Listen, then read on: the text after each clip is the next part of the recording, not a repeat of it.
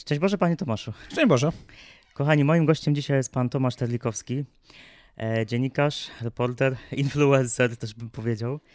Bardzo się cieszę, że mogę się dzisiaj z Panem spotkać. E, dziękuję za zaproszenie, za gościnę. Siedzimy sobie z Panem Tomaszem przy herbatce i przy ciastku. Jak usłyszycie psa w tle, to przepraszamy, ale tutaj pies ma dużo energii. Pies jest bardzo gadatliwy. Bardzo. E, to nagranie, ono jest y, nagraniem, które troszkę ma zastąpić, czy miało zastąpić nasze spotkanie. Mieliśmy się spotkać niedawno w Poznaniu. Tak było. Nie wyszło. Mieliśmy spotkać się pod tematem Kościół, zostać czy uciekać. I stwierdziłem, że skoro to tak ważny temat, to tego nie odpuścimy i, i chciałbym z panem chwilę, chwilę pogadać. No to może zacznę od tego tematu. Zostać czy uciekać z tego kościoła? Nie ma powodu, żeby uciekać. To znaczy, ostatecznie to jest tak, że nie ma instytucji w wymiarze ziemskim doskonałych. Jakbyśmy chcieli uciec z każdej instytucji, która jest niedoskonała, grzeszna i zła, no to tak naprawdę musielibyśmy przestać żyć, bo po tej stronie nie ma takiej instytucji.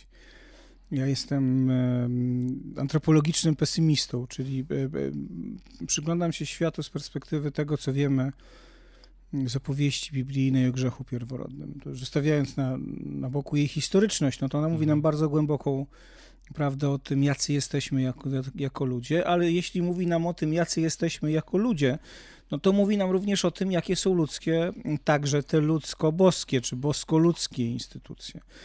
No i Kościół jest właśnie taką bosko-ludzką instytucją, w pełni ludzką, powiedziałbym, do bólu, co oznacza, że dotkniętą wszystkimi problemami związanymi z grzechem pierworodnym. Niekiedy te problemy są jeszcze zwielokrotnione, dlatego że kiedy instytucja postrzega siebie jako świętą, mhm to ma łatwość dużą, żeby swojej biurokracji nadawać również predykat świętości. A ludzie, nawet najfajniejsi, najsympatyczniejsi ludzie, jak im się zaczyna wmówić, wmawiać, albo sami sobie wmówią, że biurokracja, w której uczestniczą, jest święta, no to sami siebie zaczynają postrzegać jako świętych.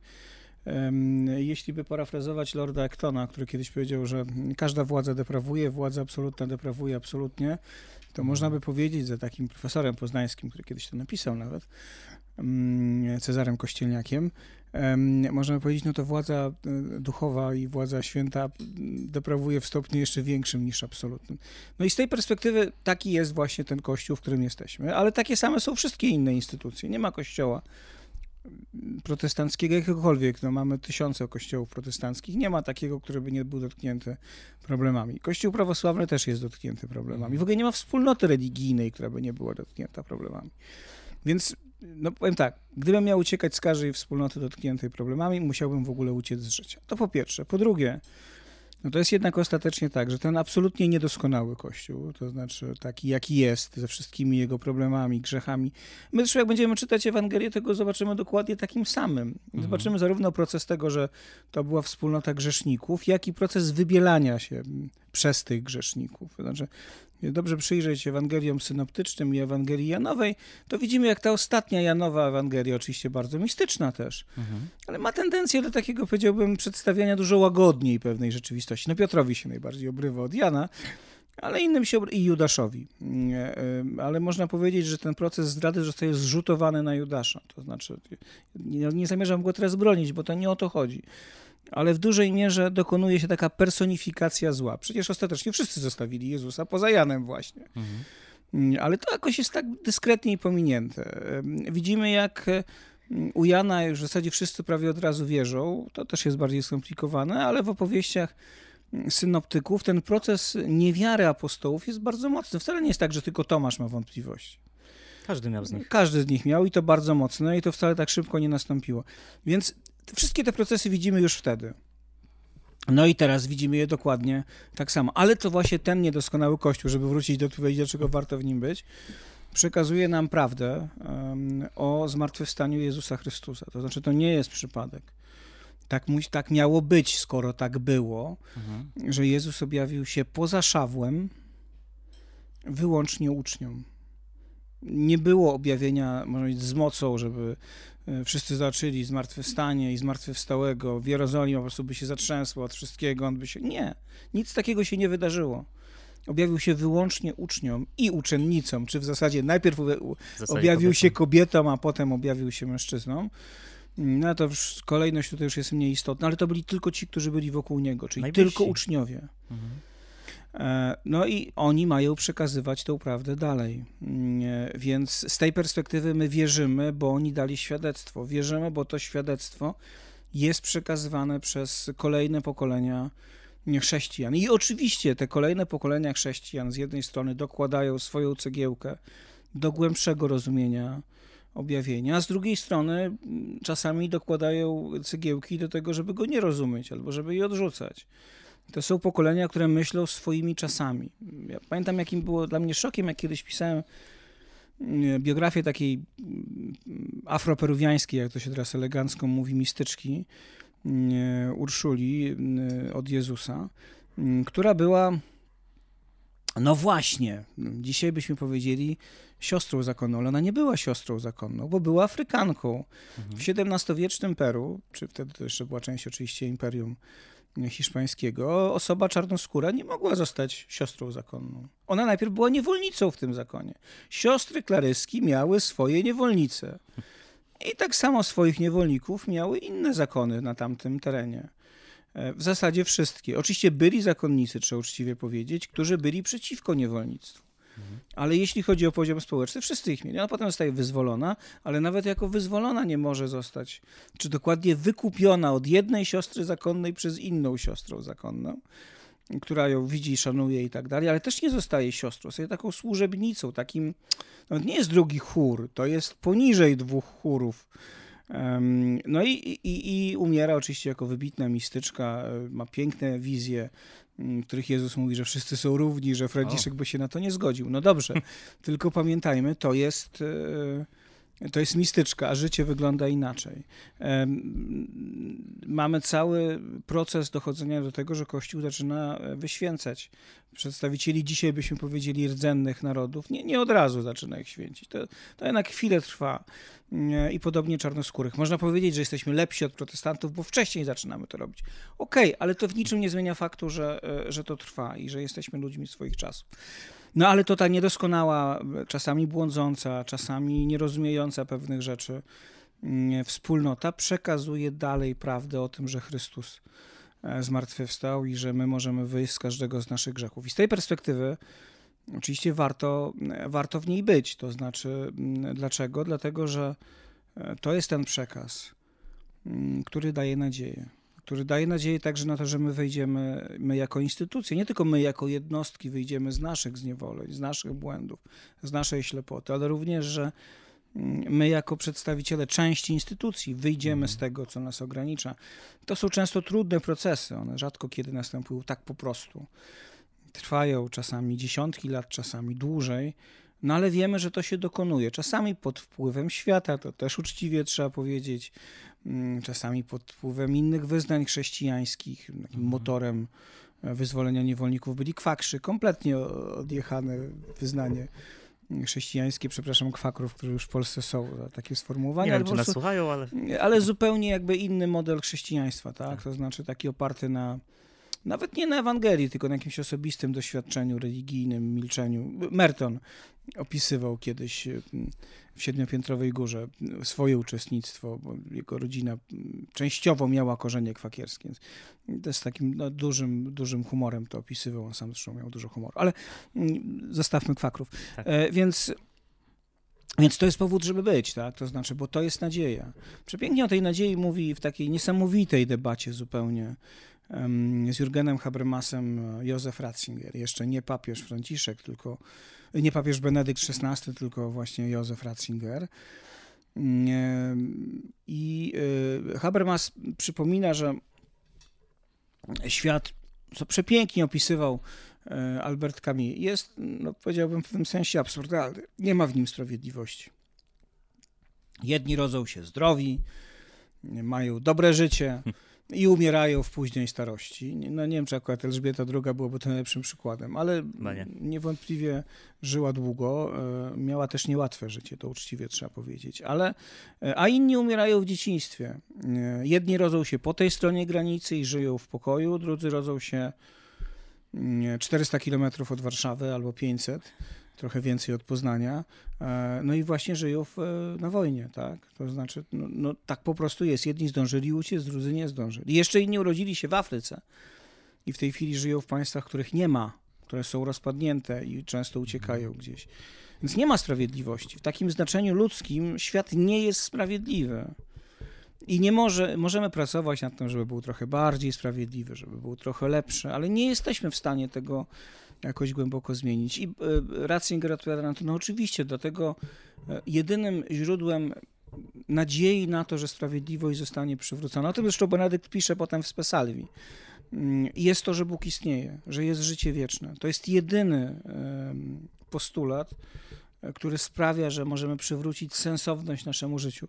Oczywiście mówimy tu o kulturze zachodniej, bo jakbyśmy się przenieśli na Daleki Wschód, to powiedzielibyśmy buddyzm czy hinduizm do pewnego stopnia mówi to samo, tylko w zupełnie inny sposób. I można przywrócić mhm. sprawiedliwość przez doktrynę karmiczną, znaczy przez to, że to wszystko jest spowodowane tym, co się stało.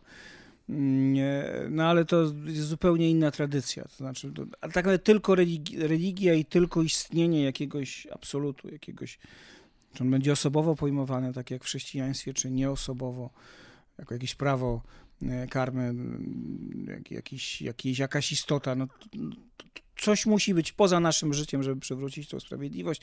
No i mnie najbliższe jest jednak to przekonanie, że zmartwychwstanie Chrystusa, to jest to, to objawienie najpierw w krzyżu, czyli solidarności Boga z każdym z nas, mhm. E, a potem Jego siły i mocy nad śmiercią jest tym, co przywraca nadzieję. Tak? No i, i głoszenie tego jest tym, do czego jesteśmy powołani i co warto robić, dlatego że to jest rzeczywiście coś, co y, szczególnie kiedy się człowiek napatrzy na cierpienie, także cierpienie niekiedy zadawane przez ludzi Kościoła, kościoła mhm. no to to jest jedyna nadzieja, która mówi jednak coś się z tym może wydarzyć. O, szeroka odpowiedź na moje pytanie. To chyba podcast będzie długi.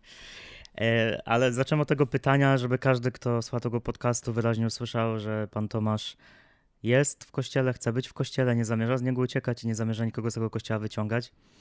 Bo z takimi nawet spotkałem się argumentami nawet y, ludzi mi bliskich czy współbraci, że e, nie ma co gadać, bo nie daj Boże, pan Tomasz będzie zachęcał, żeby dać sobie spokój z kościołem.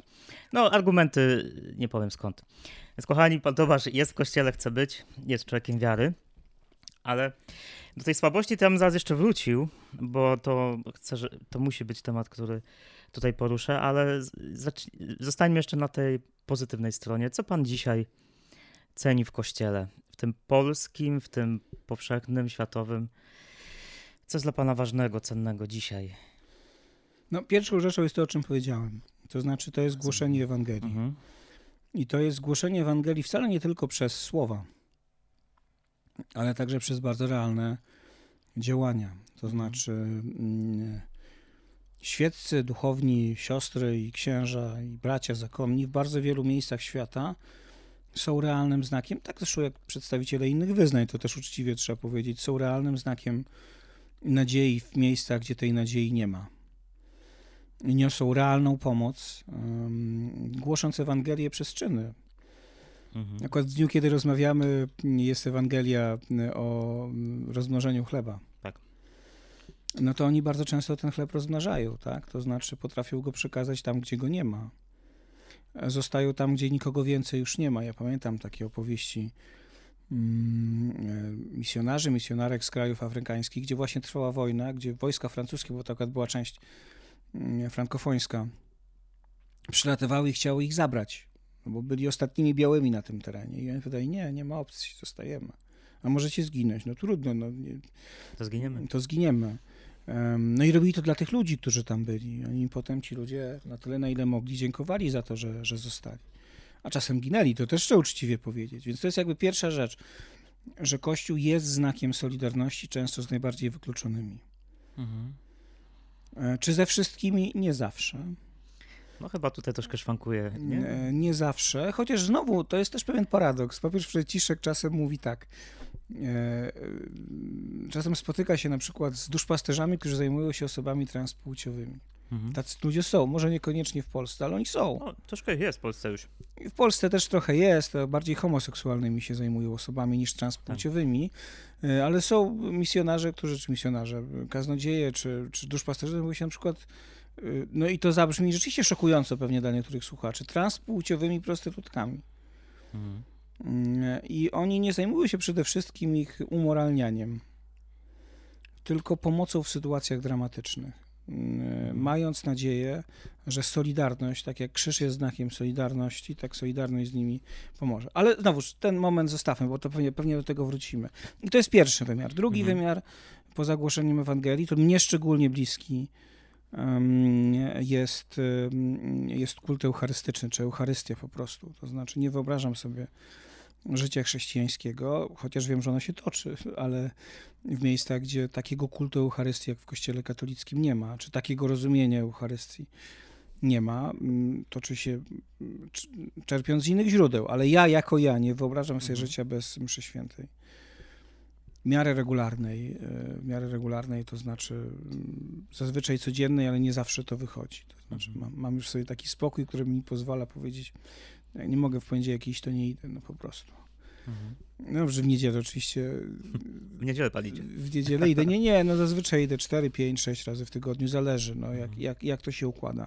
I drugi element to jest adoracja Najświętszego Sakramentu, czy też modlitwa w ciszy. To jest ten model modlitwy obecny rzeczywiście uczciwie trzeba powiedzieć tylko w kościele łacińskim. Mhm.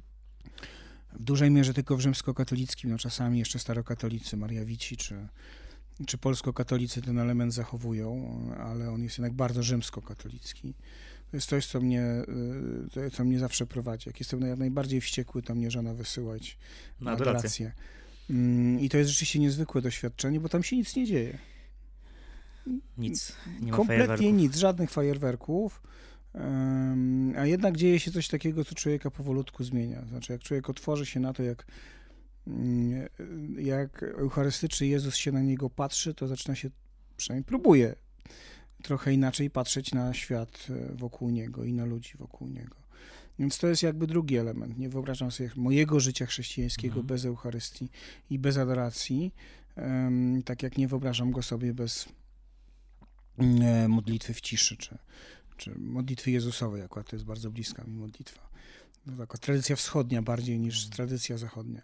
Więc to jest jakby drugi wymiar. I no znowuż i do tego jest potrzebny kościół instytucjonalny, to znaczy nie ma Eucharystii bez, e, bez instytucji kościelnej, mhm. E, czyli także bez kościoła hierarchicznego. No to, to jest drugi bardzo ważny wymiar. Trzeci wymiar, dla mnie niezmiernie mm, istotny, to jest również to, że bo pytanie było, co cenię i co, co, mi się, co mnie zachwyca. Tak. To jest również to, że to się oczywiście też zmienia. Bywało lepiej, bywało gorzej, ale jednak Kościół e, mniej lub bardziej, a przynajmniej w swoich świętych, e, był takim znakiem sprzeciwu wobec e, niektórych elementów swoich czasów, nigdy wobec wszystkich. Człowiek jest zakorzeniony w swoich czasach. Nie ma wyjścia, żeby nie był. Jakby nie jest w stanie z tego uciec. Mhm. Ale najwybitniejsi przedstawiciele Kościoła i najwybitniejsi to wcale nie oznacza najwyżej stojący w hierarchii Często wręcz odwrotnie. Czasem wręcz odwrotnie. Potrafili e, sprzeciwić się temu, co było dominującym trendem, także czasem wewnątrz kościoła. Znowuż to nie wszyscy, nie zawsze i nie w całej pełni, ale tak bywało i to jest też coś, co w kościele nadal pozostaje.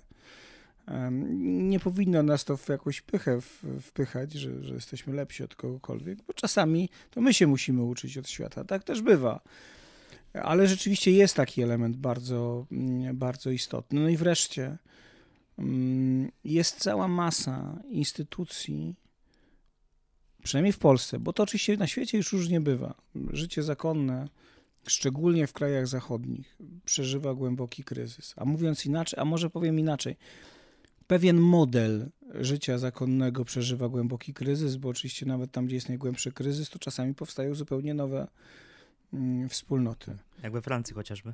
No, Francja jest akurat nie najlepszym przykładem, no, bo tam, tam się wiele rzeczy nie udało. Znaczy, tam ta wiosna kościoła okazała się oparta w części, ale niestety w dość dużej części na fałszywych źródłach. Ale mm, oczywiście są też prawdziwe źródła, żeby nie Myślałem było o tych pozytywnych, nie o tych e, ostatnich trudnych. no tak, ale tych trudnych jest wiele.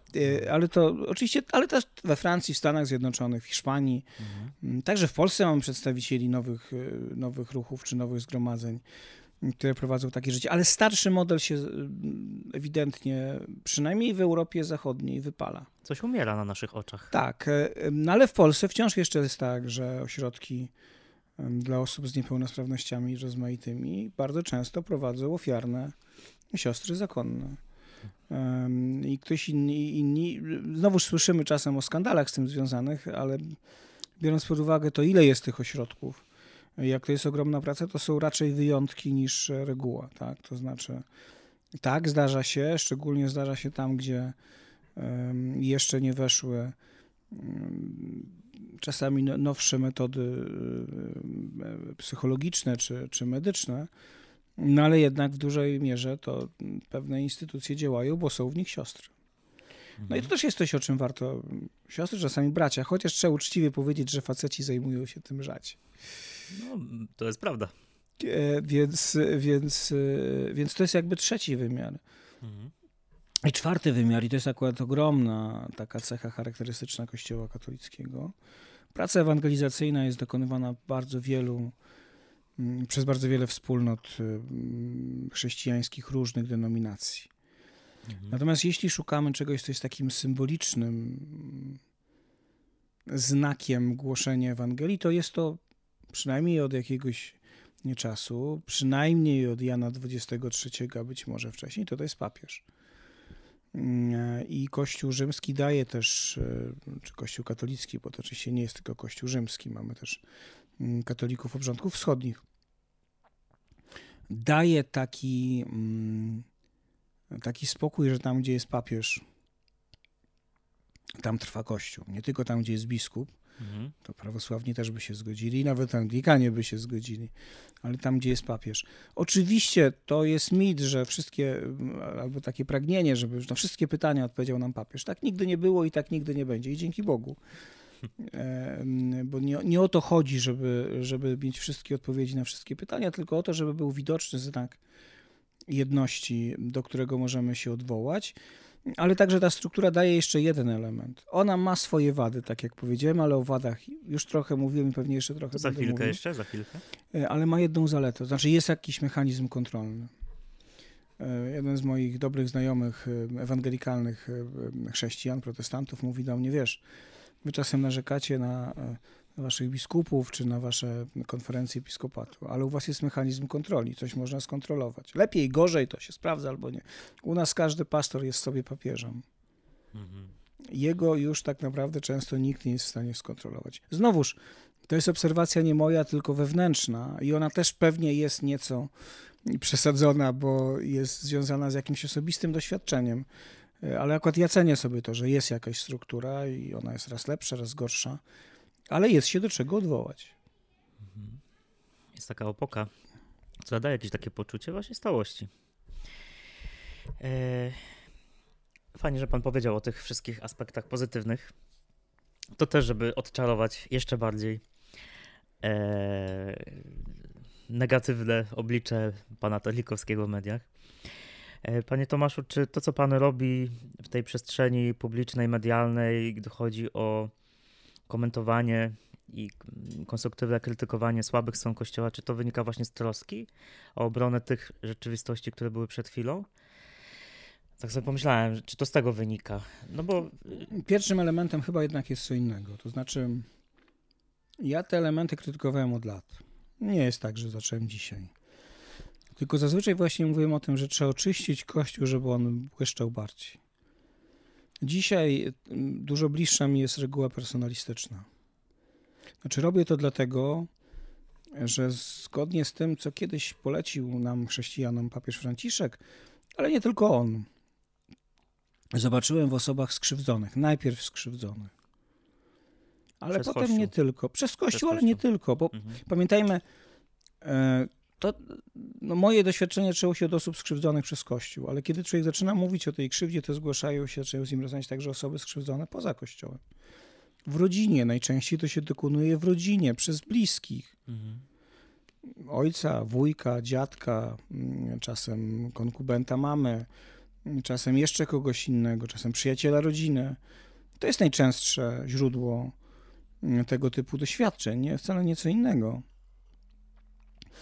E, I, e, i, to, i, człowiek zaczyna widzieć tę krzywdę, myśli sobie, no przez tę osobę mówi do mnie też Chrystus, tak? To znaczy on jest tym, który, który przychodzi, więc e, odpowiedź na krzywdę, najpierw tą najbardziej oczywistą, czyli tą związaną z seksualnością, ale przecież takich pól przy, krzywdy jest więcej. To jest spotkanie Chrystusa.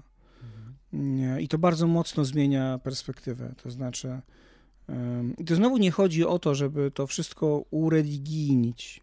Jest bardzo bliska myśl takiego mm, francuskiego filozofa, mm, Skowna, czyli no, jak, jak Skowna i francuski filozof to na pewno był pochodzenia żydowskiego. Zresztą do końca życia był wyznawcą judaizmu ortodoksyjnego, bardzo ciekawy myśliciel, Emmanuel Levinas. I on mówi po Holokauście, po traumie Holokaustu, mówi, e, Bóg do nas przychodzi teraz najczęściej w twarzy drugiego, który do nas mówi, nie zabijaj, nie krzywdź, nie rani mnie.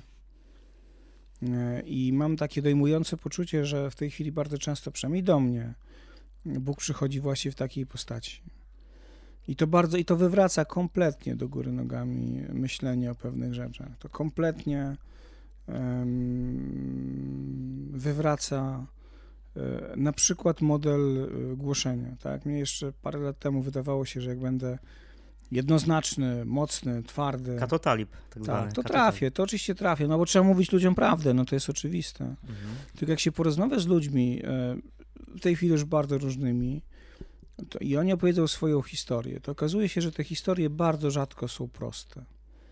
Bardzo rzadko ludzie mm, popełniają zło, bo chcą popełniać zło. Ja nie twierdzę, że to się nigdy nie zdarza. Pewnie się zdarza. Ale moim zdaniem zdarza się dużo rzadziej niż byśmy chcieli. Ludzie dużo rzadziej wybierają zło niż nam się często wydaje. Mhm. Ludzie uciekają przed swoimi zranieniami, uciekają, uciekają przed swoim bólem, e, mają rozregulowane granice, bo ktoś ich wcześniej skrzywdził. E, na różne sposoby, tu podkreślam nie ma zresztą, to też trzeba uczciwie powiedzieć, nie ma takiego wychowania, które może się dokonać bez żadnego błędu. No, ludzie czasem nie, no ta krzywda znowuż nie zawsze jest celowa. Ja nie chcę powiedzieć, że krzywda znaczy, że ktoś celowo ich skrzywdził. No, mhm. mogło być niecelowe, albo nawet nieświadome. Czasem się mylą, czasem błądzą. E, I powiedzenie im z góry, że jesteście grzesznikami, albo że to, co robicie, jest grzechem łagodniej, niczego nie rozwiązuje. Kompletnie nie pomaga im w życiu. To nie znaczy, że nigdy tego nie trzeba powiedzieć, tylko to znaczy, że najpierw trzeba zbudować relacje, najpierw trzeba powiedzieć, że jesteśmy kochani, najpierw trzeba powiedzieć, że jest jakaś nadzieja, najpierw trzeba powiedzieć, że nie musicie być doskonali. Pan Bóg od nas tego nie wymaga. Wzywa nas do świętości, ale świętość jest w nas, bo jest w nas Jego akt stworzenia. Nie musimy mhm. się nie wiadomo gdzie wspinać. I nawet jak będziemy grzeszni, to nadal nas będzie kochał, nic się nie zmieni. Mm, więc, a dopiero potem można ewentualnie powiedzieć, że coś, co robisz, może tobie szkodzić, może innym też szkodzić, ale to, to, to od tego nie zaczynamy, bo to nie, nie jest model głoszenia Ewangelii. Przynajmniej nie jest to skuteczny model głoszenia Ewangelii, o tak powiedzmy. Na krótką metę. E, na krótką metę w sytuacji, w której osoby, z którymi rozmawiamy, są już jakoś zakorzenione w pewnej tradycji kościelnej. I też wcale nie mam przekonania, że jakoś przesadnie mm, adekwatnej, tak? Dlatego, że ten element grzechu, mm, lęku i tak dalej jest zakorzeniony w strachu przed piekłem. No tak, ale większość ludzi w tej chwili nie wierzy w piekło. Tak jak zresztą, no jeszcze może w niebo to wierzy, ale w piekło to tak umiarkowanie to po pierwsze, a po drugie mechanizmy lękowe mają to do siebie, że działają na krótką metę. To znaczy, a przede wszystkim budują w nas obraz Boga, który jest w gruncie rzeczy przerażający. To znaczy, istota, której głównym celem jest czekanie na to, żebyśmy my się pomylili, żeby móc nas potępić, no jest kompletnie niespójna z tym, co wiemy o tym, że Jezus stał się człowiekiem, żeby za nas umrzeć. To znaczy, no, no Oczywiście ja wiem, że jest teologia, która to wszystko wyjaśni, przepięknie to wszystko buduje uzasadnieniami, tylko jak się zdaje, ten model teologii już w nas nie funkcjonuje. On był związany z pewną kulturą, a jej w nas już nie ma. No, taki profesor Strojnowski, to jest psycholog z Kulu, pisze, że model tego karzącego Boga on był. No przecież był obecny także w duszpasterstwie. W narracji Kościoła był bardzo obecny. Był bardzo obecny. Jest związany z pewnym modelem patriarchatu, który funkcjonował w świecie, w którym ojciec był tym, który Rządził. wszystko regulował. No więc, a matka była tą, która ewentualnie okazywała jakieś emocje. Stąd Matka Boża ratuje tych, którzy uciekają przed rózgą Boga Ojca. No tak, ale to nie jest obraz spójny z tym, co przyniosła nam Ewangelia. Jak się zdaje. E, nie jest spójny też z tymi obrazami, które są w Starym Testamencie już Boga, który jest jak matka. Mhm. Jest Bogiem Ojcem, a jednocześnie jest absolutnie jak matka, bliski, czuły, kochający. Teraz już wiemy, że i ojciec i matka tacy powinni być, więc pewne rzeczy nam się zmieniły. I to się, i to jest coś, co wydaje mi się jest istotną, mm, tym istotnym doświadczeniem tego, co się zmieniło i to wpływa na to, że jednak w centrum mam poczucie są osoby cierpiące i y, na różne sposoby i z różnych powodów. Bo do nich przyszedł Chrystus. Chrystus mówi, nie przyszedłem do tych, co się dobrze mają, tylko do chorych, skrzywdzonych, odrzuconych. Nie będę używał brzydkich słów, ale y, no, do prostytutek i Też. zdrajców. Mhm. No przecież to mówi. To jest bardzo ciekawe, że jeśli na kimś Pan Jezus się wyżywa w swoich y, wypowiedziach, to na ówczesnych liderach religijnych. Pamiętajmy, no, my mówimy no na Żydach. No tak, po pierwsze on był Żydem. E, po drugie, on, y, kiedy było trzeba, to ciekawe, na pytania Piłata generalnie nie odpowiada. Ale odpowiada na pytania arcykapłanów.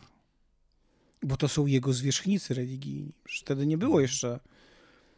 No, byli uczniowie, był on, ale kościoła w takim znaczeniu kościoła, jaki znamy, nie było. On był religijnym Żydem, członkiem religijnej wspólnoty żydowskiej. Mhm. E, I jeśli kogoś krytykuje, to krytykuje arcykapłanów, kapłanów, faryzeuszy, którym, jak się zdaje, zresztą był najbliższy. My często tych faryzeuszy tak stawiamy daleko od niego. Oczywiście faryzeusze są tymi, którzy potem kształtują judaizm rabiniczny. To jest prawda. I w pewnym momencie ten dynamizm rozchodzenia się tych dwóch wspólnot jest bardzo silny.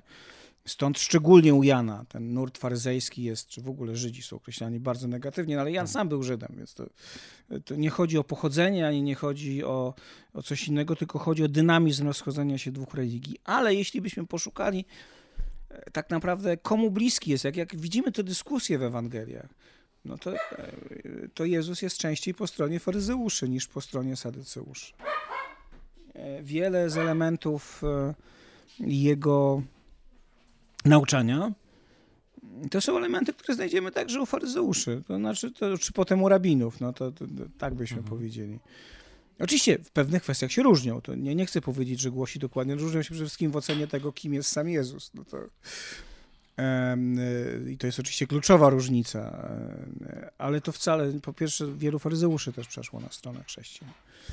Ale to wszystko jest jakby odległe od tego, tego pytania. Więc w centrum jest człowiek, a nie instytucja. Instytucja oczywiście nie może być wiarygodna, jeśli gdzieś zaprzecza samej sobie. Tak? To znaczy, jeśli mówimy w centrum Kościoła jest człowiek, to jeśli nie jest, albo przynajmniej nie staramy się, żeby był, no to przestajemy być wiarygodnymi świadkami tego, co, co sami głosimy. Z czego wynika to, jak pan sądzi, nie patrzenie na człowieka, a krycie się za jakąś fasadą, że wszystko jest ok, nie ma co gadać, lepiej nie mówić.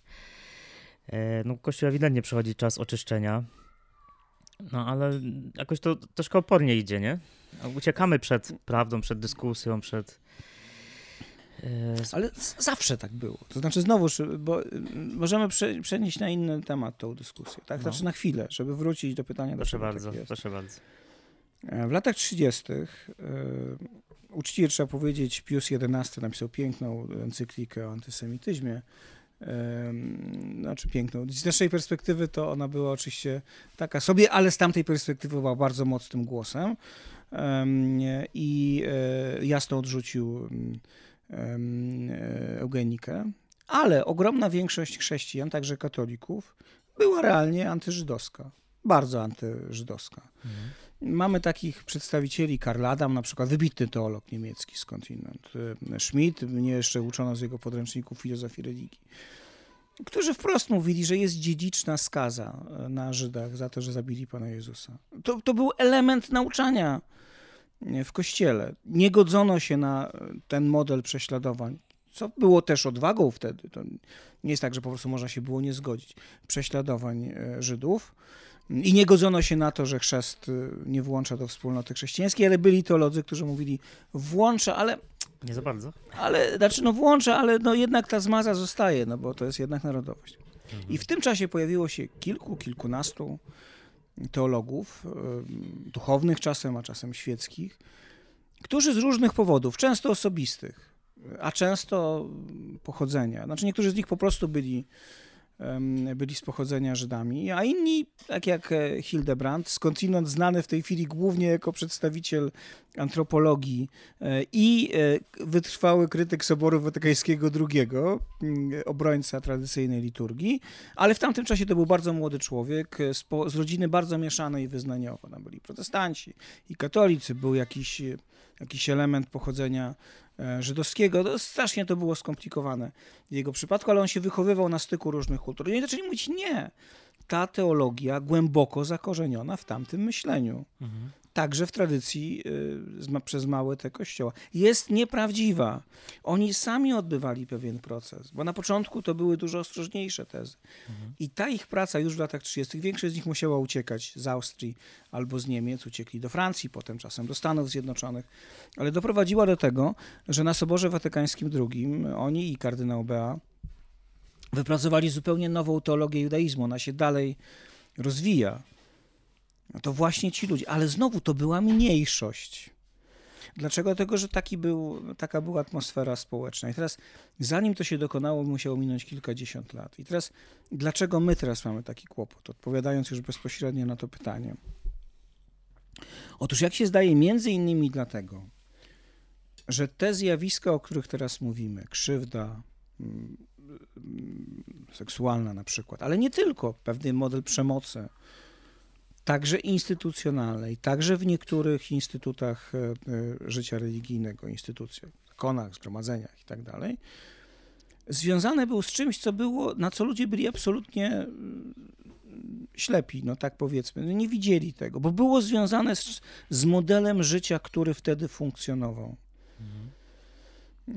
Jak święty Ignacy wymyślał swój model posłuszeństwa, to on był, był skierowany do konkretnej grupy zakonu, która notabene, którego życie notabene wyglądało w ten sposób, że owszem, przez pierwszych ileś lat chowano tych mężczyzn, no tam byli tylko mężczyźni, pod bardzo ścisłym posłuszeństwem, ale potem ich rozsyłano na cały świat, często bez żadnych przełożonych. To się oczywiście dość szybko zmieniło, ale w modelu, w momencie, jak to się... No więc oni byli chowani, owszem, do posłuszeństwa, nawet ślepego posłuszeństwa, ale potem bardzo rzadko mm, to było, przynajmniej na początku, to tak rzeczywiście wyglądało. No ale potem to się stał model dla wszystkich. Chociaż święty Tomasz miał zupełnie inny model posłuszeństwa. To warto przypomnieć zwolennikom tomizmu. Tomasz miał model, dzisiaj byśmy powiedzieli, posłuszeństwa dialogicznego. No ale jeżeli w XVIII, XIX wieku w zasadzie wszyscy mistrzowie życia duchowego, nie wiem jak Palotti, akurat tu nie będę mm, w to wchodził, bo nie wiem, ale większość mówiła, to jest jedyny słuszny model. O, Palotti był bardzo otwarty. A no właśnie, tak myślałem, jemu się zdarzały też takie wypowiedzi rewolucyjne. Bardzo, bardzo. Nie on zresztą jeden, ale, ale powiedzmy model dominujący był właśnie taki, to znaczy ścisłe posłuszeństwo to przemoc z tym związana staje się niewidzialna, że jej nie widać. Jeśli, jak mówi Chantal del Sol, y, przemoc wobec kobiet i dzieci, także przemoc seksualna, była czymś, co sprawiało, że um, instytucje takie jak rodzina, kościół i społeczeństwo mogły się trzymać, to ludzie tego nie widzieli możemy powiedzieć, nie chcieli widzieć. To, to nie jest tak, że to było wolitywne. Znaczy, często rzeczywiście tego nie widzieli. To nie jest tak, że nikt nie widział, niektórzy widzieli, ale i próbowali coś zrobić, ale to niekoniecznie zawsze wychodziło, więc w końcu przestawali widzieć. I teraz w momencie, kiedy nam się to odsłania, bo się zmieniła kultura trochę, bo się zmieniło postrzeganie, to w instytucji, która jest oparta na pamięci, jest bardzo trudno się z tym pogodzić, bo nagle się okazuje, że ludzie ważni dla tej pamięci, realnie ważni i z realnymi zasługami, też mogli nie widzieć pewnych rzeczy. Mogli popełniać błędy. I mogli popełniać błędy i popełniali błędy, tutaj. Co więcej, nam się odsłaniają pewne rzeczy. Czasem po latach um, ludzie mówią, sam miałem takie rozmowy, mówi, no przecież widziałem. Wie pan, widziałem i, i to do mnie nie docierało. Więc żeby chronić siebie, żeby chronić bliską nam instytucję, żeby chronić swoją pamięć, e, czasem nie chcemy czegoś widzieć i zaczynamy z tym walczyć. To jest jakby jeden element. Drugi element, w instytucji, która sama siebie uważa za świętą, jest tendencja do tego, żeby sakralizować wszystko. Tylko pamiętajmy, świętość Kościoła nie oznacza, że wszystko, co robi Kościół, jest święte, tylko oznacza, że sakramenty, które są sprawowane, są mm, przez Chrystusa zresztą, nie przez świętość ludzi, tak. miejscem, w którym przekazywana jest świętość i że Ewangelia jest głoszona dla zbawienia wszystkich. I to znowuż nie oznacza, że za każdym razem, jak ktoś głosi kazanie, to głosi święte kazanie.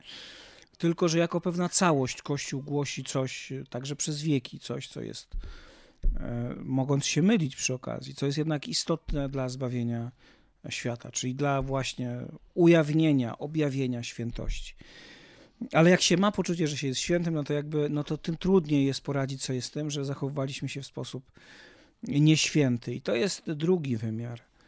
Trzeci wymiar, ale to znowuż widzimy w Ewangelii. No nie jest łatwo sobie radzić z, własnym, z własną niedoskonałością. To znaczy, yy, historia Piotra jest opowiadana ze szczegółami. Ona jest bardzo ciekawa, bo rzeczywiście Piotr, nie wiem, czy był tak szczery, czy, no ale opisano ją dość szczegółowo. Widzimy, jak on upada, podnosi się, wstaje, otrzepuje, idzie dalej, doświadcza bezwarunkowej miłości. Ale w gruncie rzeczy o pozostałych apostołach to nie wiemy za wiele. To za wiele nie wiemy. E, no i pytanie, dlaczego? Mm, ale pewnie między innymi dlatego, że w dużej mierze pewne złe cechy zostały. I tu chcę podkreślić, ja nie mówię, że ktoś kłamał, tak? bo ludzie mówią, nie, bo pan opowiada, że ewangeliści nam ściemniali. Nie, ja jestem dziennikarzem, ja wiem, jak wygląda, także filozofem, wiem, jak wygląda ludzka pamięć. To znaczy po 20-30 latach my pamiętamy, na, oczywiście jakieś elementy tego, co się wydarzyło, też pamiętam, ale w dużej mierze pamiętamy to, co chcemy pamiętać. To, co sobie usensowniliśmy w pewnych procesach, co się wydarzyło. No, trzeba sobie uświadomić, to znaczy dla ludzi, którzy chodzą dwa czy trzy lata z kimś, to jest dla nich ważne. Moment, w którym my, no, niedawno przeżywaliśmy Wielką Sobotę. I ona jest oswojona w pobożności. Idziemy z tymi koszyczkami, święcimy, wszystko jest takie kolorowe, ładne, wszystko jest takie cieplutkie. No i my już wiemy przecież, że w niedzielę, w nocy, czy w nocy z soboty na niedzielę, jakbyśmy dzisiaj powiedzieli, Chrystus zmartwychwstanie, ale oni tego nie wiedzieli. Jakie było ich doświadczenie? Doświadczenie było takie, że po y, uroczystej wieczerzy paschalnej chyba była przed Paschą, ale w każdym razie takiej jakby paschalna, to oczywiście różni ewangeliści nam różny moment podają.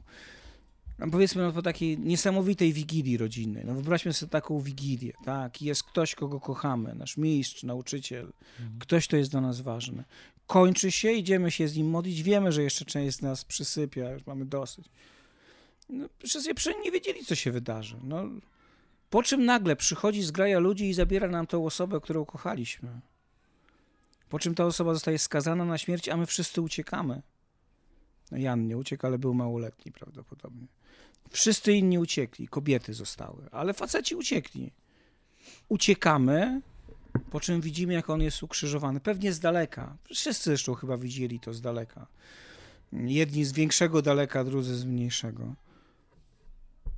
A potem jest dzień, kiedy nie ma nic. Wszystkie nasze marzenia, nasze pragnienia, nasze plany padły w gruzach. No to jest gigantyczna trauma.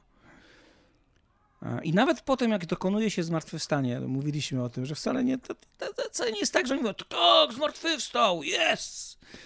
Tylko sami się przekonują, no to potem musi człowiek sobie ułożyć w głowie to, co się wydarzyło, swoją w tym rolę, to, co się wydarzyło, co się nie wydarzyło. Bardzo często rzutujemy na kogoś pełną winę, tylko on jest winien. Rzadko jest tak w jakiejś wspólnocie, że tylko jedna osoba jest winna.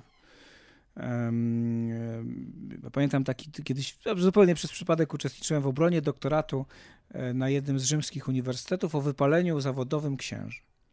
Mhm. I w czasie tego obrony tego doktoratu, w, w tej chwili już ksiądz doktor, ważna persona w swoim zakonie, mówił, e, kiedy się leczy wypalenie zawodowe, czy dokonuje się terapii wypalenia zawodowego, to terapii musi podlegać cała wspólnota. Nie wystarczy terapeutyzować wypaloną mhm. osobę. Mhm. Jakby, jeżeli on żyje w jakiejś wspólnocie, to ta wspólnota musi wejść razem w ten proces. To oczywiście nie znaczy, że wszyscy tak samo, ale, ale że wszyscy. No i tu jest podobnie, więc. No i, i dopiero to, co oni zapamiętali, to, co się złożyło, to, co zostało opisane, jest zapisane w Ewangelii po wielu latach, z wielu historii. Pamiętam taką rozmowę z protestancką, z ewangelicką biblistką, która mówi, e, że nawet jesteśmy w stanie odróżnić, co jest kobiece, co jest narracją kobiecą, a co jest męską. Mężczyźni się odwołują do teologii. Jak Piotr opowiada, to natychmiast wrzuca głębokie rozważania biblijne. Hmm. Czy to Piotr, no, czy no, ci, którzy zapisują, a kobiety mówią o tym, że nie rozpoznały, E, że się martwiły, czy będzie kamień będzie można odrzucić. To są nawet inne, ale przecież one są powiedziane przez, w jednej historii, tak? Przez, no, przez jednego autora. No to już oczywiście znowuż bibliści powiedzą, że niekoniecznie był jeden, ale, no to... ale to zostawmy, tak? Bo to nie o to chodzi. Ale jest zapisana ich pamięć. Więc my tam nawet widzimy, jak oni się poprawiają, ustawiają, jak sobie nie radzą z pewnymi rzeczami, jak to jest dla wszystkich jak to jest dla wszystkich trudne poradzić sobie z tym wszystkim. I teraz jest obecnie, dlatego sobie nie radzimy. Natomiast też uczciwie trzeba powiedzieć, to znaczy, że też, żeby nie było tak jednoznacznie w sposób czarny. Tak, mentalność zmienia się zdecydowanie za wolno. Ja bym nawet powiedział, że mnie się wydaje, że w tym momencie to jesteśmy w takim momencie cofki. To znaczy, mentalność zaczęła się zmieniać i troszeczkę się to cofnęło będą tacy, którzy powiedzą, że nie mam racji. Oddaję im szacunek, być może z ich punktu widzenia. Mówię o ludziach, którzy chcą zmiany mentalności, nie mówię o tych, którzy jej nie chcą. Być może są w innym miejscu i, ten, i inne miejsce obserwacji tak pozwala powiedzieć. Natomiast i, i zostawiając teraz na boku mentalność, niewątpliwie jest tak, że pewne rzeczy się zmieniły. To znaczy osoby skrzywdzone w kościele mają do kogo pójść. Mhm. E, delegaci działają lepiej lub gorzej, ale generalnie działają wszędzie. W wielu diecezjach i wielu zakonach już powołano na delegatów także kobiety, czyli są delegatki. To jest istotne z perspektywy skrzywdzonych kobiet, a także niektórych skrzywdzonych mężczyzn, którzy, którzy mają trudność z tym, żeby opowiadać o swojej traumie, o sobie w koloradce. Umysł tak działa, znaczy rzutują e, swoje doświadczenie na każdą osobę w koloradce. Więc być może kobieta wtedy jest lepszym rozwiązaniem. Często jest, to znaczy nie być może, tylko wiemy, że często jest. Więc są delegaci. W wielu diecezjach, w zasadzie we wszystkich diecezjach, ale nie wszędzie działa to tak samo dobrze. I w bardzo wielu zgromadzeniach i zakonach są już duszpasterze osób skrzywdzonych. Nie tylko delegaci, bo delegat jest od tego, żeby to załatwić prawnie. A duszpasterz jest od tego, żeby towarzyszyć. Dobrze, lepiej, gorzej to działa, różnie, ale jest jest Fundacja Świętego Józefa, która sprawia, że osoby skrzywdzone mają do kogo pójść po pomoc. Osoby skrzywdzone w szkołach, przez trenerów sportowych nie mają gdzie pójść. I teraz e, no, to jest coś, o czym trzeba pamiętać. No, to, to są fakty. Czy to znaczy, że jest doskonale? Nie, nie jest. Dlaczego? Dlatego, że pewne zmiany instytucjonalne jeszcze się nie dokonały. Jakie się nie dokonały? No na przykład prawo kanoniczne stoi w tej sprawie na głowie osoba skrzywdzona nie jest stroną procesu. W ogóle nie jest pokrzywdzona w procesie, bo pokrzywdzony jest Kościół. Ona jest świadkiem. No, świadek nie ma prawa do wglądu procedury. I od kilkunastu lat się mówi o tym, że to się musi zmienić. Mówi się, ale jeszcze się nie zmieniło. E, rzeczywiście bywa tak, że osoby skrzywdzone bywają traktowane jak petenci. No to już jest kwestia odpowiedzialności, mądrości biskupa. Ale to się dzieje w Polsce. W wielu krajach zachodnich już tak po prostu nie jest, dlatego że jeśli gdzieś ten proces trwa od 30 czy 40 lat, a tak jest w Stanach Zjednoczonych, to jest już pokolenie biskupów, którzy wyrośli w kontakcie z osobami skrzywdzonymi. I oni się postrzegają to już zupełnie inaczej. I wreszcie jest jeszcze jeden element, i on jest być może najtrudniejszy, bo bardzo trudno jest oszacować, jaka to jest grupa. Natomiast jeśli weźmiemy raport francuski, to z niego wynika, że sprawców było naprawdę wielu. To nie znaczy większość, tak, ale według różnych wyliczeń w różnych krajach to jest od półtora, do niektórzy powiedzą nawet 5-6% duchownych było sprawcami. To są ogromne liczby. Więc ofiar też było i osób skrzywdzonych było bardzo dużo. I teraz część z nich, każdy ma prawo do swojego przeżywania tej traumy. Po prostu nie chce o tym mówić. Zamyka sobie i innym dostęp do tego, co się wydarzyło. I to właśnie mówienie o tych sprawach powoduje w nich złość czy agresję, bo one sobie to jakoś wyjaśniły, jakoś usensowniły, jakoś um, złożyły z siebie ofiarę na przykład dla dobra Kościoła. A teraz ktoś mówi, nie było do tego powodu. To nie jest twój krzyż. To było coś, możesz oczywiście w ten sposób nadać sens temu, co się wydarzyło, oddać swoje gigantyczne cierpienie Chrystusowi. Ale to, to nie jest coś, co, co należy usprawiedliwić, o tak bym powiedział. To znaczy, to, tylko to było zło. I teraz no, ludziom się pewne rzeczy sypią. Co więcej, jeśli przez całe pokolenia, a to uczyliśmy przez całe pokolenia, uczyliśmy posłuszeństwa jako najważniejszej wartości i instytucji jako no, głównego gwaranta tego, że Bóg nam się objawia prawdziwie, to kiedy mówimy, no nie zawsze posłuszeństwo jest najwyższą wartością, a na pewno nie ślepe posłuszeństwo. Albo mówiąc jeszcze inaczej, należy inaczej rozumieć posłuszeństwo. A do tego mówimy, a instytucja e, nie zawsze jest doskonała, no to znowuż pewnym ludziom się świat rozsypuje. A to się wszystko jeszcze dzieje w sytuacji, kiedy w ogóle się świat rozsypuje. Bo ja ostatnio napisałem taką książkę Wygasanie, ona już za chwilę się ukaże. To nie jest i, i książka o tym, jak wygasa Kościół Chrystusowy w znaczeniu mistycznym, tylko o tym, jak głęboko się zmienia życie społeczne. Jak ja byłem młodym chłopakiem, rocznik 74 jestem, to Kościół nawet za komuny był potęgą. Mm, był instytucją, która no naprawdę miała ogromne znaczenie. Gdy zaczynałem pracę jako dziennikarz, to wystarczyło, że biskup stryknął i politycy jechali do niego na spotkanie. A w tej chwili tak nie jest. Wtedy była masa powołań, a w tej chwili już tak nie jest. Wtedy i teraz nie jest moją rolą oceniać, y, czy osoby idące wtedy do seminariów zawsze szły szczerze, bo to w ogóle nie o to chodzi. Pan Bóg może powoływać na różne sposoby. Rolą formatorów jest to, żeby intencje oczyścić. Natomiast niewątpliwie było tak, że były wtedy, oczywiście, że idąc do seminarium czy do zakonu, z pewnych rzeczy się rezygnowało. Co do tego jest pełna zgoda małżeństwa, z no, takiego normalnego życia, które toczą inni rówieśnicy. Ale była pewna gratyfikacja. To znaczy, otrzymywało się w zamian coś, czego gdzie indziej nie było. I ja nawet nie mówię tylko o szacunku społecznym, chociaż on nie jest bez znaczenia. O pewnym społecznym wyniesieniu, chociaż on nie jest bez znaczenia. Ale mówię także o tym, że ja pamiętam taką rozmowę z jednym z moich profesorów, który do mnie mówi, już byłem żonaty, pisałem doktorat, on do mnie mówi, dlaczego pan sobie nie wyjdzie na rok pouczyć się języka? Ja mówię, no bo mam żonę i dzieci. Ja mówię, a no tak, bo pana klasztor nie utrzymuje. Nie? Więc teraz tak już nie jest, ale był taki moment, kiedy y, zakonnik czy ksiądz mógł łatwiej wyjechać za granicę. Nie mówię teraz o władzy, tylko jak było o takich możliwościach instytucjonalnych. Więc była też pewna gratyfikacja ale jej w tej chwili nie ma. Nie ma jej, dlatego że przecież ostatecznie w tej chwili na studia za granicę może wyjechać. No, jak ktoś ma środki albo możliwości, albo umie, to każdy. To, to, mhm. to, szacunku społecznego nie chcę powiedzieć, że w ogóle nigdzie nie ma, ale no, nie jest on już tak oczywisty, nie jest jednoznaczny, a czasami nawet jest jego brak, czasami manifestowany.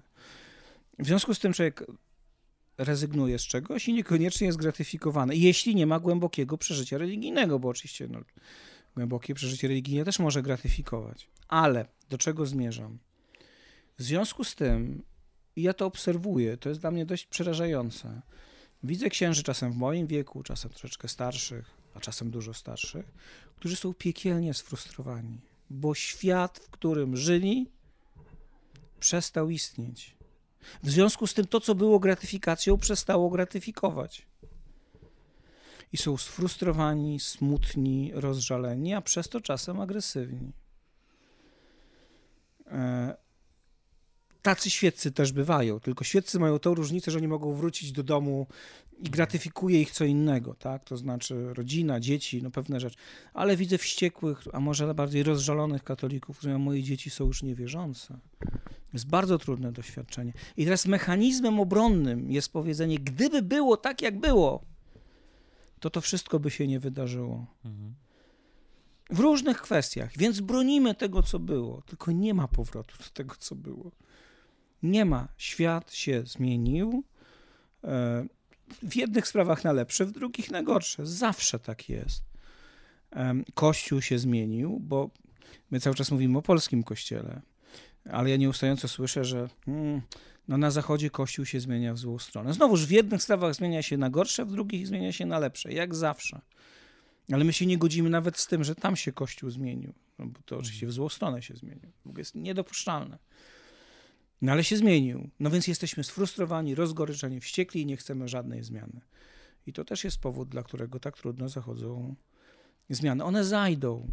Mm, także dlatego, że zostaną wymuszone.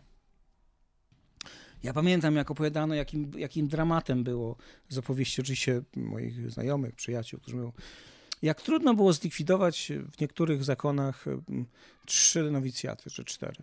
No bo każda prowincja miała swój. Teraz już się zastanawiają, czy nie trzeba by założyć nowicjatu jednego gdzieś, już nawet poza Polską. Ale wcześniej było kłopotem zrobienie z czterech jednego. Jak trudno jest, i ja to rozumiem. To znaczy, jeżeli całe pokolenia księży kształciły się, no załóż nie tak często, nie tak wiele tych pokoleń, bo mamy nową stosunkowo sieć administracyjną diecezji. Ale są oczywiście seminaria, w których y, klerycy się kształcili od czasami od 200 albo od 300 hmm. lat a przynajmniej od 50 czy od 60. No to jeżeli mamy seminarium, w którym wszyscy księża danej diecezji się kształcili i nagle się mówi, słuchajcie kochani, Zamykamy. Zamykamy. No to to jest doświadczenie trudne, tak? To znaczy, nie jest sobie je trudno zempatyzować, bo ja nigdy nie byłem w seminarium, więc to jest, byłem na studiach oczywiście, ale to jest troszeczkę inne doświadczenie. Um, nie mam tego doświadczenia przejścia przez 6 lat, y, przez strukturę, która przecież nie, nie tylko uczy, ona także daje zakorzenienie, formację i tak dalej. No to też jest powód do frustracji. A frustracja utrudnia pogodzenie się z tym, że pewne zmiany są, po prostu zachodzą. W przestrzeni świeckiej to świetnie widać w części takiego narzekania pewnej części ewangelizatorów rodzinnych. Teraz mówię o świeckich, że narzekają, no tak, kiedyś kobiety były poddane mężowi, a teraz jest ta paskudna emancypacja. No, z mojej perspektywy emancypacja jest dobrym zjawiskiem. Ona ma swoją, e, ale nie związaną z samą emancypacją, tylko z pewnymi innymi procesami, ciemną stronę. Mhm. Ale widzę czasem, jak się spotykają młode e, dziewczyny z ruchów katolickich i starsze dziewczyny, o tak powiedzmy, starsze panie. I między nimi nie ma porozumienia, bo tamte mówią, no rzeczywiście uczono je zupełnie innej roli kobiet. A te młode dziewczyny się na nią nie godzą. A czy to jest gorzej? To znaczy, czy one będą mniej pobożne, bo będą pracować? Albo czasami będą miały nawet tyle samo dzieci. To też dodajmy, bo to wcale nie jest takie oczywiste. Albo powiedzą, e, poddanie mężowi nie oznacza, że zawsze muszę być posłuszna. To jest e, mhm. ta Pawłowa e, zasada może być rozumiana nieco inaczej. A trzeba też pamiętać, że ona, kiedy Paweł ją wypowiadał, była uwarunkowana kulturowo. No, pewnie, że tak.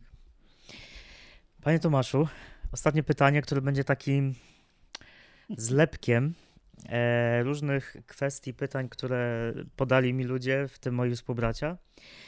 No już, e, żeby nie przedłużać, to nie będę każdego po kolei, tylko chodzi mi po głowie temat, kwestia po pierwsze hierarchii.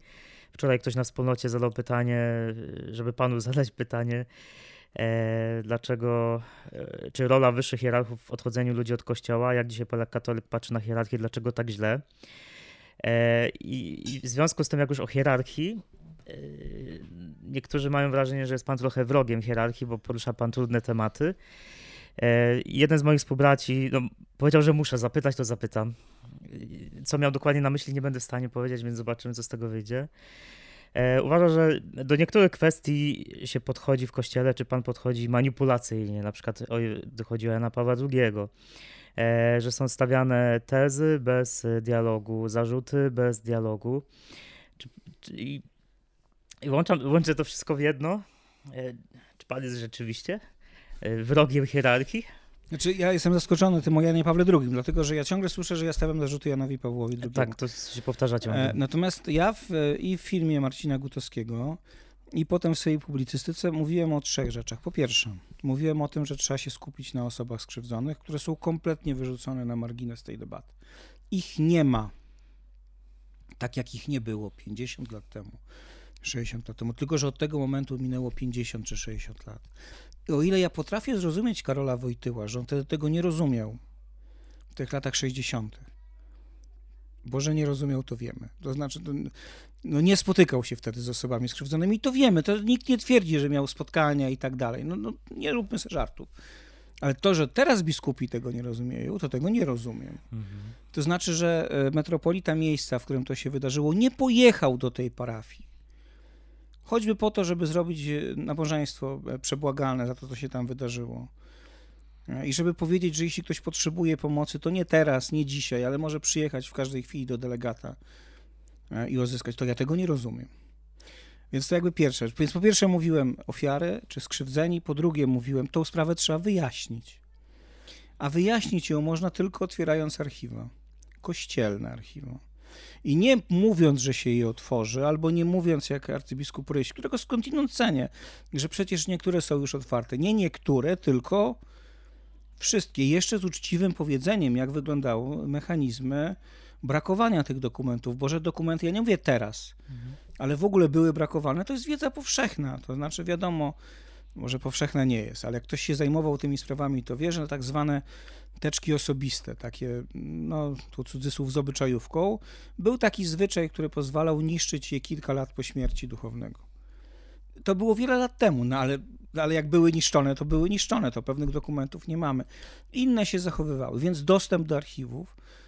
I po trzecie, żeby uczciwie, to jest drugi element, po trzecie, żeby uczciwie ocenić, to trzeba ocenić to na, już zostawiając Zachód, żeby zobaczyć, jak inni biskupi się zachowali. Czyli po prostu trzeba zbadać tą sytuację w całej Polsce. No wtedy dopiero będzie krzyk, no bo mm, trzeba zbadać wszystkich biskupów od roku 45 do roku 89, powiedzmy, tak umownie, możemy badać dłużej, mhm. albo do 90. I ostatnia kwestia, mówiłem, i to nadal mówię, no Jan Paweł II był wybitną postacią, jest świętym. Tu z boku jest mm, jeden z moich ulubionych portretów Jana Pawła II, wtedy jeszcze Karola Wojtyły z czasów kulowskich. Uważam go za świętego, nie mam z tym żadnego problemu. Ale w tej sprawie zachowywał się tak, jak ludzie jego czasów. Czyli z naszej perspektywy niewłaściwie. I możemy oczywiście powiedzieć, dlaczego tak było, i powinniśmy, powinniśmy to osadzić w kontekście historycznym, ale nie powinniśmy robić histerii, z której wynika, że wszystko było doskonale. Tak, często było zgodnie z przepisami prawa. To jest prawda. Tak, być może wtedy nie można było zrobić więcej, ale my już teraz wiemy, że można zrobić więcej. Ja mam i, i powiedzenie tego otwarcie jest tym, co moim zdaniem powinno wystarczyć. A nie mówimy tego, bo moim zdaniem e, nie ma pewna część, powiem ostrożnie, pewna część współczesnej hierarchii, pewna część duchowieństwa wcale nie broni Jana Pawła II. Mhm tylko broni samych siebie. Własnej nieczułości, własnego braku zrozumienia, własnej niechęci do tych tematów. Tylko to jest coś zupełnie innego niż obrona Jana Pawła II. Czy zdarzają się niesprawiedliwe ataki na Jana Pawła II? Tak. Czy moim zdaniem e, nie ma, nic się nie da zarzucić e, e, filmowi Marcina Gutowskiego? Nie, ja to napisałem, napisałem to w pierwszym tekście. W pewnych miejscach Marcin, którego znam, który też jest praktykującym katolikiem, dodajmy. Mm. W, w pewnych miejscach Marcin zamiast postawić znak zapytania, stawia kropkę albo wykrzyknik. Robi to za mocno i niepotrzebnie. Można mu zarzucić e, użycie arcybiskupa Wicklanda jako argument e, bez poinformowania, kim był arcybiskup Wickland. To jest poważny zarzut. Nie był postacią świetlaną. Ale znowuż postacie nieświetlane też mogą mówić prawdę. To znaczy, on powinien o tym poinformować. Natomiast nie możemy powiedzieć, że jak ktoś był nieświetlaną postacią. E, nie poszedłbym tak daleko, jak poszedł Marcin w analizie roli arcybiskupa Sapiechy czy kardynała Sapiechy w pewnych rzeczach, bo tam już było za dużo domysłów. Mhm. Mm. Dla mnie pozostaje znakiem zapytania, dlaczego osoba tak ważna dla Jana Pawła II nigdy nie miała procesu beatyfikacyjnego. Przy sytuacji, w której Jan Paweł II beatyfikował wielu. Wielu. No ale to nie jest oczywiście odpowiedź na pytanie, tak, bo ja nie wiem. Ale to zostawmy. Więc e, tak, zdarza się, że są manipulacje, tak, zdarza się, że są błędy. Natomiast to niczym nie zmienia faktu, że trzeba sprawę zbadać, zaopiekować się skrzywdzonymi, um, otworzyć archiwa i powiedzieć jasno. Był taki czas, kiedy w tej sprawie patrzyliśmy się na, te, na to, na rzeczywistość w sposób niewłaściwy. Tyle o Janie Pawle II. Jeśli chodzi o biskupów. Ech. No, ja powiem tak. Myślę, że ten zarzut bierze się z, z, kilku rzeczy. Po pierwsze, my, y, ja jestem dziennikarzem i traktuję biskupów jak dziennikarz. Czyli tak jak dziennikarz traktuje prezydenta, premiera, ministrów i innych. Są przedstawicielami pewnej instytucji. Nie są grupą, jak użyję tego sformułowania, to będzie rozwałka, że obrażam biskupów. A więc, a więc nie są grupą wyjętą spod krytyki. Spod prawa. Spod prawa i spod innych rzeczy. To znaczy, mhm. dziennikarz y, jest czwartą władzą. Oczywiście nie ma czwartej władzy w kościele. Ale sam papież Franciszek mówi, że wielu spraw by nie załatwiono, gdyby dziennikarze ich nie ujawnili. Więc po prostu traktuje, znaczy, traktuje biskupów poważnie. To znaczy, jeżeli biskup się wypowiada publicznie, to znaczy, że wchodzi w debatę publiczną. Jeśli wchodzi w debatę publiczną, no nie ma powodu, żeby go tylko chwalić. Jeśli uważam, że jakiś arcybiskup czy biskup, wszystko jedno, przez swoje działania, być może, znaczy ja nie oceniam jego intencji, być może on ma najlepszą wolę, ale jeśli uważam, że on szkodzi z jakichś powodów, na przykład ewangelizacji, to nie ma powodu, żeby o tym nie mówić. Znaczy, nam się w kościele jakiś ułożył taki, w polskim kościele, taki schemat, w którym debata polega na tym, że biskup mówi, a wierni słuchają. A ja odpowiadam, dialog nie polega na tym, że ktoś mi mówi, a ja go słucham, tylko polega na tym, że on mówi, a ja mu odpowiadam. E, I czasem odpowiadam w taki sposób. Ja jestem w domu, w tym domu ojcem. E, moja żona jest matką, oczywiście. E, I szczerze mówiąc, nie mam problemu z tym, że moje dzieci do mnie przychodzą i mówią mi otwarcie, co sądzą na mój temat. Albo na mój temat, jak na mój temat, na temat tego, co zrobiłem. My jesteśmy w domu choleryczni, więc potrafimy sobie wymienić bardzo twarde tezy. Ja się z tego wręcz cieszę. No więc jeśli biskup jest moim ojcem, to ja nie rozumiem problemu, że on ma jakiś problem z tym, że ja mówię, że to nie jest dobry pomysł. Ale to jest jakby pierwszy element. No, biskupi są częścią debaty publicznej i jako część debaty publicznej muszą się przyzwyczaić do tego, że są traktowani tak jak inni jej uczestnicy. Dokładnie tak samo. Przez lata byli traktowani inaczej, ale nie ma żadnych powodów, żeby tak było. No po prostu. Po drugie, um, mam wrażenie, że mamy potężny problem z przyswojeniem sobie tego, co mówi papież Franciszek. Moim zdaniem głęboko słusznie, chociaż są kwestie, w których papieża Franciszka też mi się zdarza krytykować. Ale w tej sprawie ma głęboką rację. Z przyswojeniem sobie tego, czym jest klerykalizm. Znaczy my cały czas żyjemy w świecie klerykalnym. No nawet jak już proboszcza można skrytykować. No ale już biskupa. No nie. No ale właśnie dlaczego nie? To znaczy jeśli ma istnieć debata, no to ona musi zakładać komunikację. Ja pamiętam, e, kiedyś bardzo szczegółowo czytałem wszystkie, one były tak ładnie zredagowane, ale co jakiś czas ktoś wrzucał w nich taki element, e, raporty, czy raporty, czy te analizy synodu o synodalności z poszczególnych diecezji. W jednej z diecezji, no bo nawet zaznaczone, że młodzi księża napisali, że kłopot w kościele, no pisali oczywiście o swojej diecezji, polega na tym, że nikt nikogo nie słucha. Biskup nie słucha proboszczów, tylko chce od nich otrzymać dobre informacje. Proboszczowie nie słuchają wikarych. W związku z tym wikarze nie słuchają wiernych. No ale w związku z tym wierni nie słuchają wikary, wikarzy nie słuchają proboszczów i proboszczowie nie słuchają e, biskupów, więc nikt nie słucha nikogo. I o słuchanie to nie chodzi tylko o posłuszeństwo, chodzi o to, że nie ma żadnego przepływu informacji. Często biskupi dostają, ja no pamiętam jeszcze jak w mojej parafii, jak byłem młodym chłopakiem, jak wyglądało, bardzo wiele zawdzięczam tej parafii, żeby nie było, ale pamiętam jak wyglądało przygotowanie raportów dla biskupa. Przyjechał biskup i tam była jedna wspólnota młodzieżowa, realnie jedna wspólnota młodzieżowa, fajna, dynamicznie działająca, ale jedna. Jest z niego i siostra zakonna, i ksiądz, i, i zakonnik, i parę małżeństw. Ale jak przyjeżdżał biskup, to myśmy byli dzieleni na małe grupki i okazywało się, że jest siedem grup młodzieżowych. I myśmy się tylko wymieniali, kto jest w której. No, to jest oczywiście fajna, kreatywna księgowość, tylko to się zawsze źle kończy. No więc e, nie mówię, że tak jest teraz zawsze, ale, ale bywa tak, o tak powiedzmy, że troszkę się podkręca pewne statystyki. No bo biskup by chciał usłyszeć, że jest dobrze, no po co do niego jechać z problemami. No więc jeżeli tak to ma wyglądać, to my się nigdy nie zdiagnozujemy, tak? Znaczy, jeżeli słyszę, jak jeden z biskupów, już nieważne, który mówi, młodzież wali do kościoła drzwiami i oknami, no to się pytam o klasę mojej córki drugiej, w której na 34 dzieci czworo chodziło na katechezę. W pierwszej klasie liceum. Czworo! No okej, okay, może być warszawskie liceum, laickie, ona już zmieniła to liceum. E, no dobra, no ale to nie jest tak, że tylko w Warszawie tak jest. Znaczy, to się po prostu dzieje. Mhm. Jeżeli w Warszawie już w podstawówce 30% dzieci nie chodzi na katechezę, to przecież nie one wybrały, tylko wybrali ich rodzice. Jeśli wiemy, że 48-9% mm, e, młodych dziewcząt, młodych kobiet uczestniczyło w protestach, w czarnych protestach, no to dla nich jest doświadczenie pokoleniowe. W Polsce kobiety przekazują wiarę. Mhm. No to to się musi odbić na statystykach. No ale zacznijmy o tym rozmawiać, zamiast zaklinać rzeczywistość. Czy jeszcze inne zjawisko?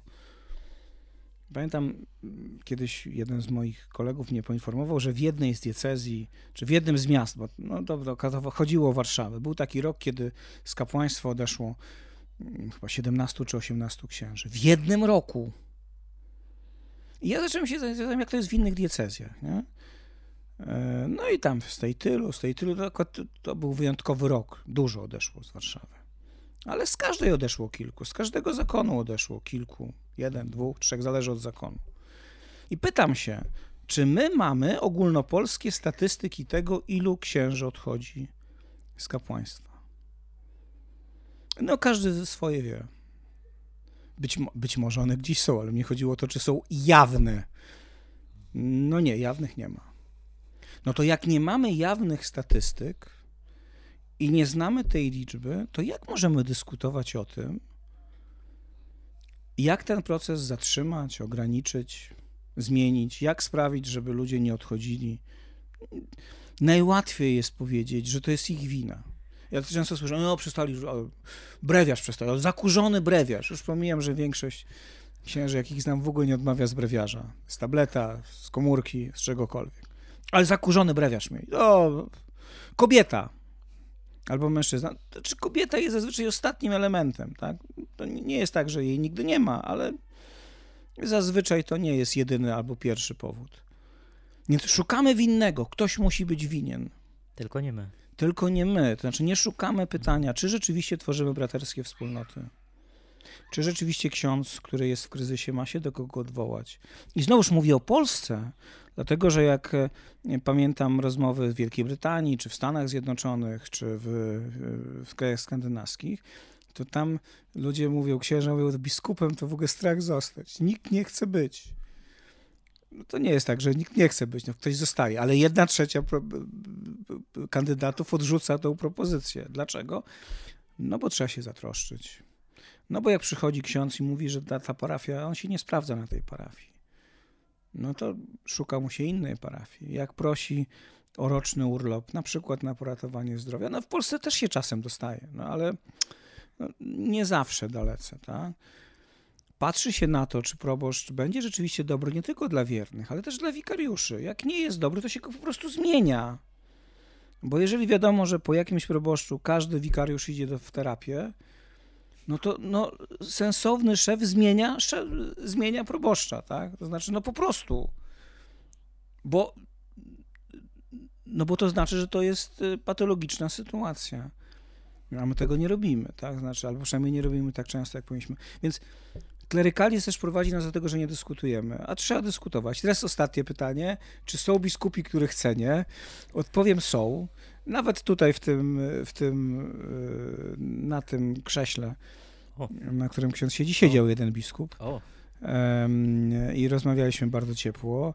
E, U innego biskupa spędzałem wakacje. I nie będę mówił, którzy, bo to nie o to chodzi, tak? Nie chodzi o to, żeby teraz opowiadać, których znam, a których nie znam. Też pewnie z perspektywy konferencji episkopatu to byłby trochę pocałunek śmierci.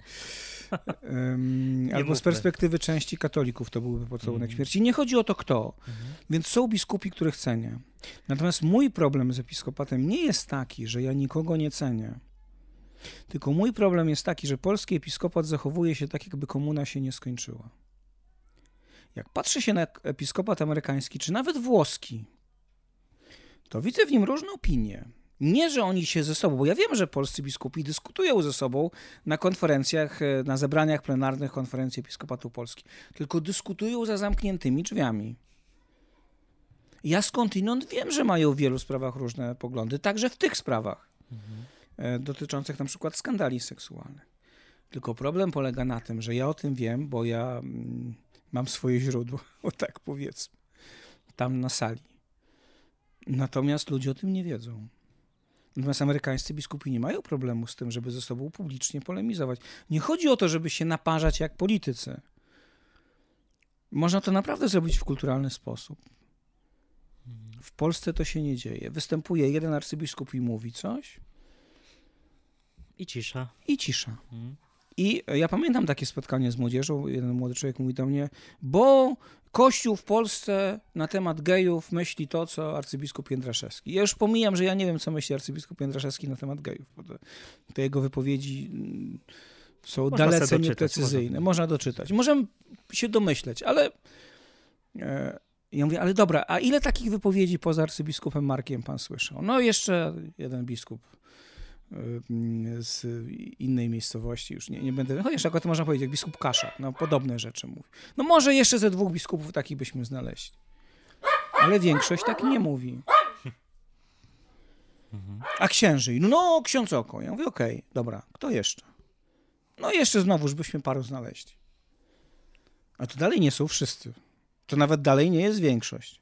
Znaczy, ja przyjmuję, że pewnie jakaś część tak myśli. Znaczy, jakaś część tak myśli, jak mówię, mówią ci ludzie, ale dalece nie wszyscy. Tylko problem polega na tym, że biskup coś mówi, a pozostali milczą. Dlaczego? Dlatego, że komuna nas nauczyła, nie polemizujemy ze sobą publicznie. Notabene po komunie było lepiej, bo ja pamiętam jeszcze jako młody dziennikarz, jak potrafili ze sobą bardzo kulturalnie dyskutować arcybiskup Życiński z arcybiskupem Gocłowskim i z Zimoniem. Też unikali twardych tez, ale jednak była jaka... A w tej chwili jest milczenie. I efekt jest taki, że ludzie mają poczucie, że mamy jakiś jeden betonowy episkopat. To jest nieprawda. Ale dopóki nie zacznie się dyskusja, to ludzie tego nie będą wiedzieć. Um, e, ym, I jeszcze jest jeden element. I to jest też rzecz, o której bardzo często, znaczy tak często nie mówię, bo się nie jestem pytany, ale teraz powiem, a zdarza mi się mówić.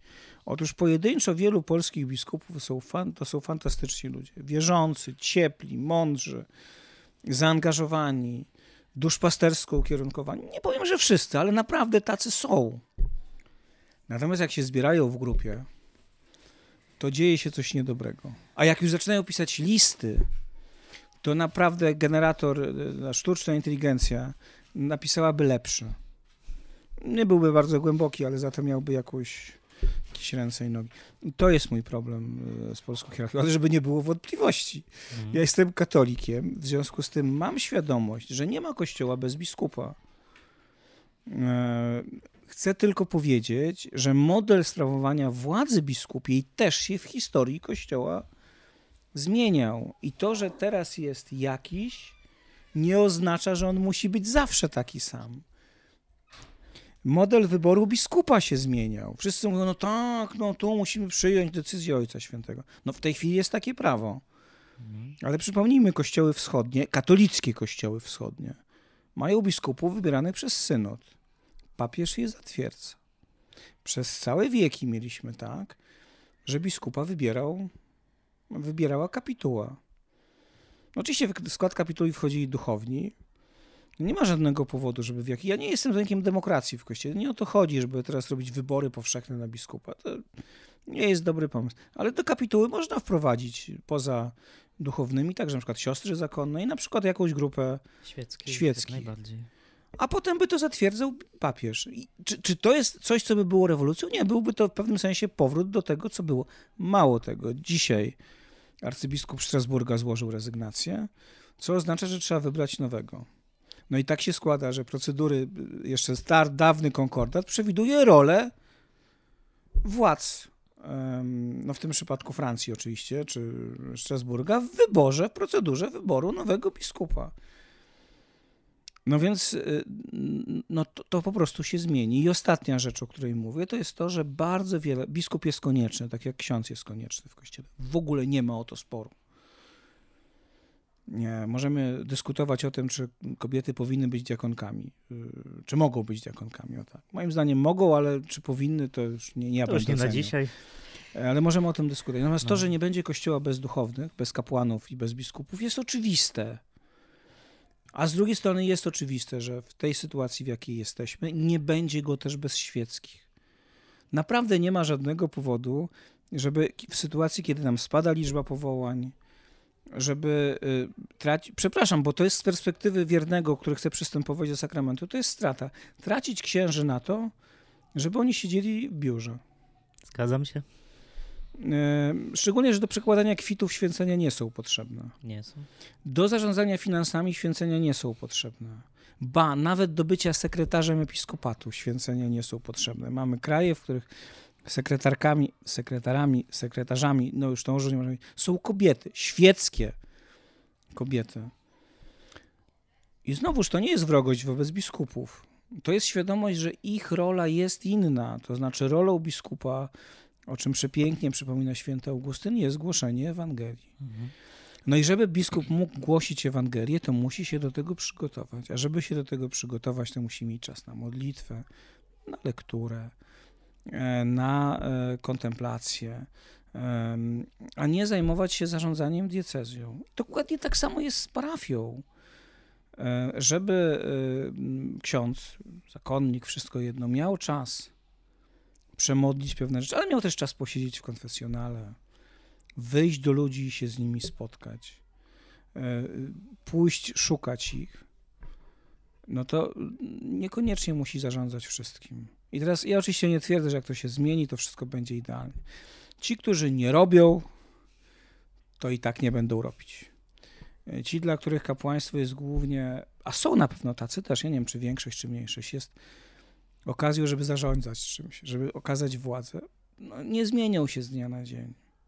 Ale jeśli to się zmieni, to model wchodzenia w powołanie, model wchodzenia w strukturę, o tak powiedzmy, powołanie to jest rzeczywistość, której społecznie nie jesteśmy, socjologicznie nie jesteśmy w stanie ocenić. Mhm.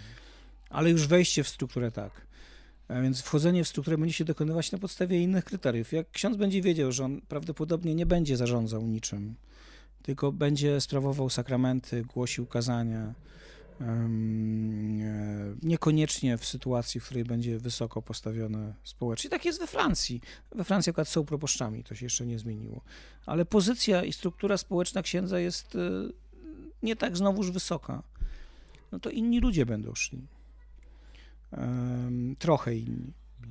Jak wszyscy ludzie będą grzeszni i tak dalej. Ale to jest moim zdaniem to, co, to, co ja mogę sobie powiedzieć. Znaczy, ja naprawdę nie jestem wrogo nastawiony do biskupów. Wydaje mi się, że jestem normalnie nastawiony do biskupów. Ja powiem tak, jestem nastawiony tak do biskupów, jakbym chciał, żeby moje dzieci były nastawione do mnie. Mhm. Czyli krytycznie, otwarcie potrafiące sformułować opinię, a nie wierno poddańczo. Znaczy feudalizm i absolutyzm dzięki Bogu się skończył. Mhm skończył się i w świecie, i kończy się w kościele. Nic mi nie wiadomo o tym, żeby apostołowie. No, jest ta scena słynna, znowuż ona jest tak wyszlifowana, w tłumaczeniu jest tak doszlifowana na maksa.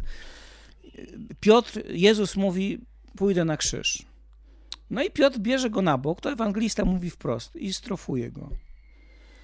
Tam ten greckie sformułowanie jest nieco ostrzejsze, no ale dobra, strofuje go.